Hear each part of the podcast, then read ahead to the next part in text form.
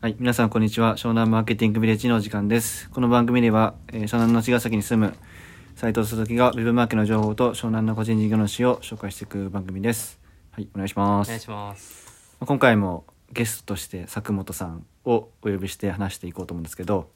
願いします。お願いしまお願いすします。えっと、僕にとっては広告すごい難しいなっていうイメージあるんですけど、はい、広告でやっぱ一番重要なことって何なんですかえー一番重要って言われるとそのあ例えばあの営業だと対面営業だと一人一人アプローチしていくんでその人の話し方とか、えー、と仕草とかであの対応あのその人に合った営業っていうのができると思うんですけど、うんインターネットってやっぱりそうではないと思うんですね。うん。あのいろんな人にアプローチかかってしまうしうん。でもその中でも一人一人に対して、えー、としっかり合ったえー広告っていうのを出さなきゃいけないんでうん。例えば、まあえー、とリスティング広告っていうその検索広告だとうん。その検索するユーザーに対してのこう、あのーその検索するユーザーに対して合った広告っていうのを出していくうんことが必要かなって、うん、ああなるほど、はい、んちょっと大きなくくりになっちゃうんですけあどあ検索の人とはい。 Facebook の人とはいインスタの人とは全く違うからっていそううです話ユですかーザー層に合ったああ広告を出していくことが必要かそれでいうとなんか SEO のコンテンツとかも確かそういう考えってすごい重要だなっていう感じがします。なそうですよねターゲットを決めてはいそれに対してやっていくってみたいな感じですか、そうですね、うんあとはもう全て数広告は数値なんであの数値を見て記事から遷移するパーセンテージとか、うんもう全て数値管理でうん、行っていくっていうところですね、あテストをどんどんしていくようなあ感じなんですかそうですねへえどんぐらいのパターンやるんですかとにかく当たるまでやるんで例えば Facebook とかだと100パターンとかも検証したりえうんすげえ最初はしてましたねへえもう細かいところで変えてくるんですかこのそうですね細かいところで、まあ、例えばなんかあの人がえーっと例えば満員電車で見る広告を見る時の心理状態と,、うんえーっと夜家に帰ってソファに座って見る広告の心理状態って全部違うとあ思うので、あうんまあ、そういうのも本当はあの合わせて広告がかけれたらあー最強ではあるんですけどあ。ああ時間帯によって変えるとかですか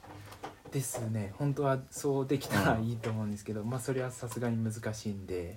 そこができるまでのなんていうんですか細かいテキストとかうんそういうので検証したりはしますえー、一番反応が変わるのってどどのあたりなんですかあの女性だとやっぱり画像が8割でえすね、ー、もう画像だけでコンバージョンあのし CVR っていうコンバージョン率はいが変わりますねへーテキストで結構間違っててもうんあの全然関係ないです、うんやっぱりそれなのあーで確かインスタが女性には流行るんだと思うんですえよ、にうー、んなるほどはい画像は大事ですねえー、そうなのよはい、バナーの画像って大事なんですねはい、えー、かなり大事ですねバ女ナ性ははい、バナーをクリックしてはい、その後 LP に飛ぶんですよねあそうですね LP あ LP は作るんですか LP は作んないですあ作んないんですあかの記事広告は作りますねあ最ー近ちょっと作ってないですけどああなるほどもう1年くらい作ってないですねはあーあもう向こうがいそういう LP を用意してくれてるんですか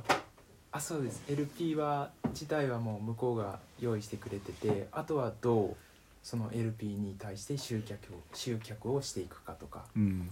っていうところですへえー、なので今のトレンドはちょっと LP こういうふうに買いませんかっていう提案も行ったりはしますうーんうんじゃあテストっていうのははいその画像バナーの画像とかを変えていくんですかあそうですねへー画像をどんどんどんどん変えてってええでもあのあんなちっちゃいところそ んなに変えることあるんですねそうですねあの運用媒体にもよって変わるんですけど、はい Facebook とかだとあの当たり当たるん1個当たれば1ヶ月くらいは CPA ってあの合うんですねうん、 CPA っていう C- CPA って何ですか説明した方がいいです、一1件当たりの獲得単価ですねああはだいたい1ヶ月くらいは持つんですけど、い1ヶ月を超えてくるとその1件当たりの獲得単価っていうのは上がってきたりするんですけどあグノシーとかだともう2週間とかで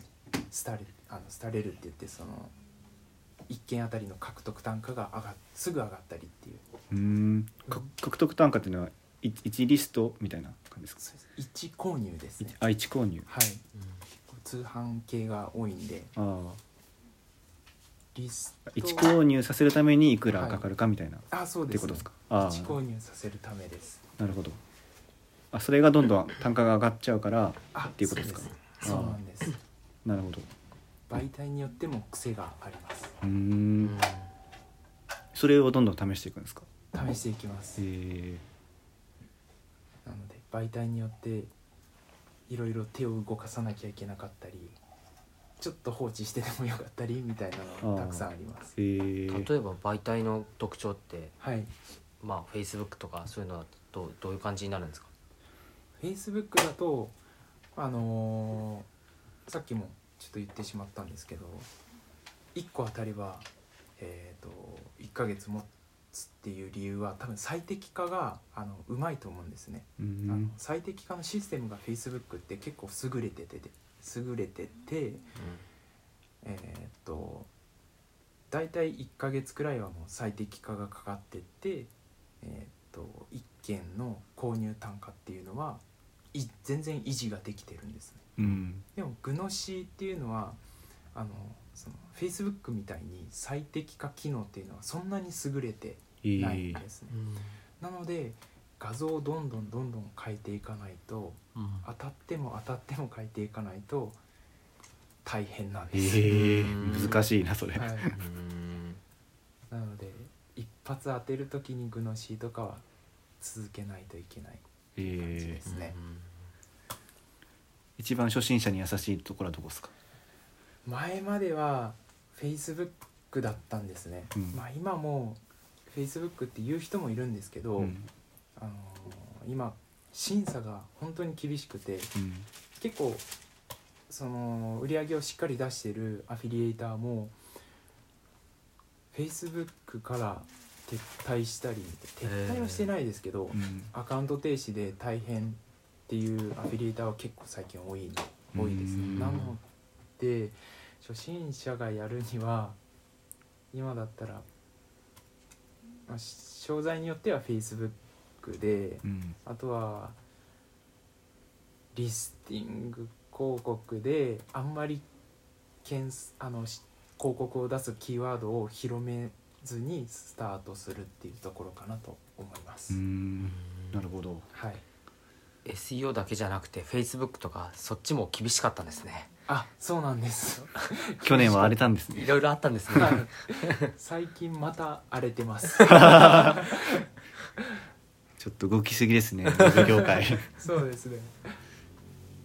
ぱ広告の世界でもはい昔はちょっと前まで成功したけど、はいもう撤退しちゃうって人も多いんですか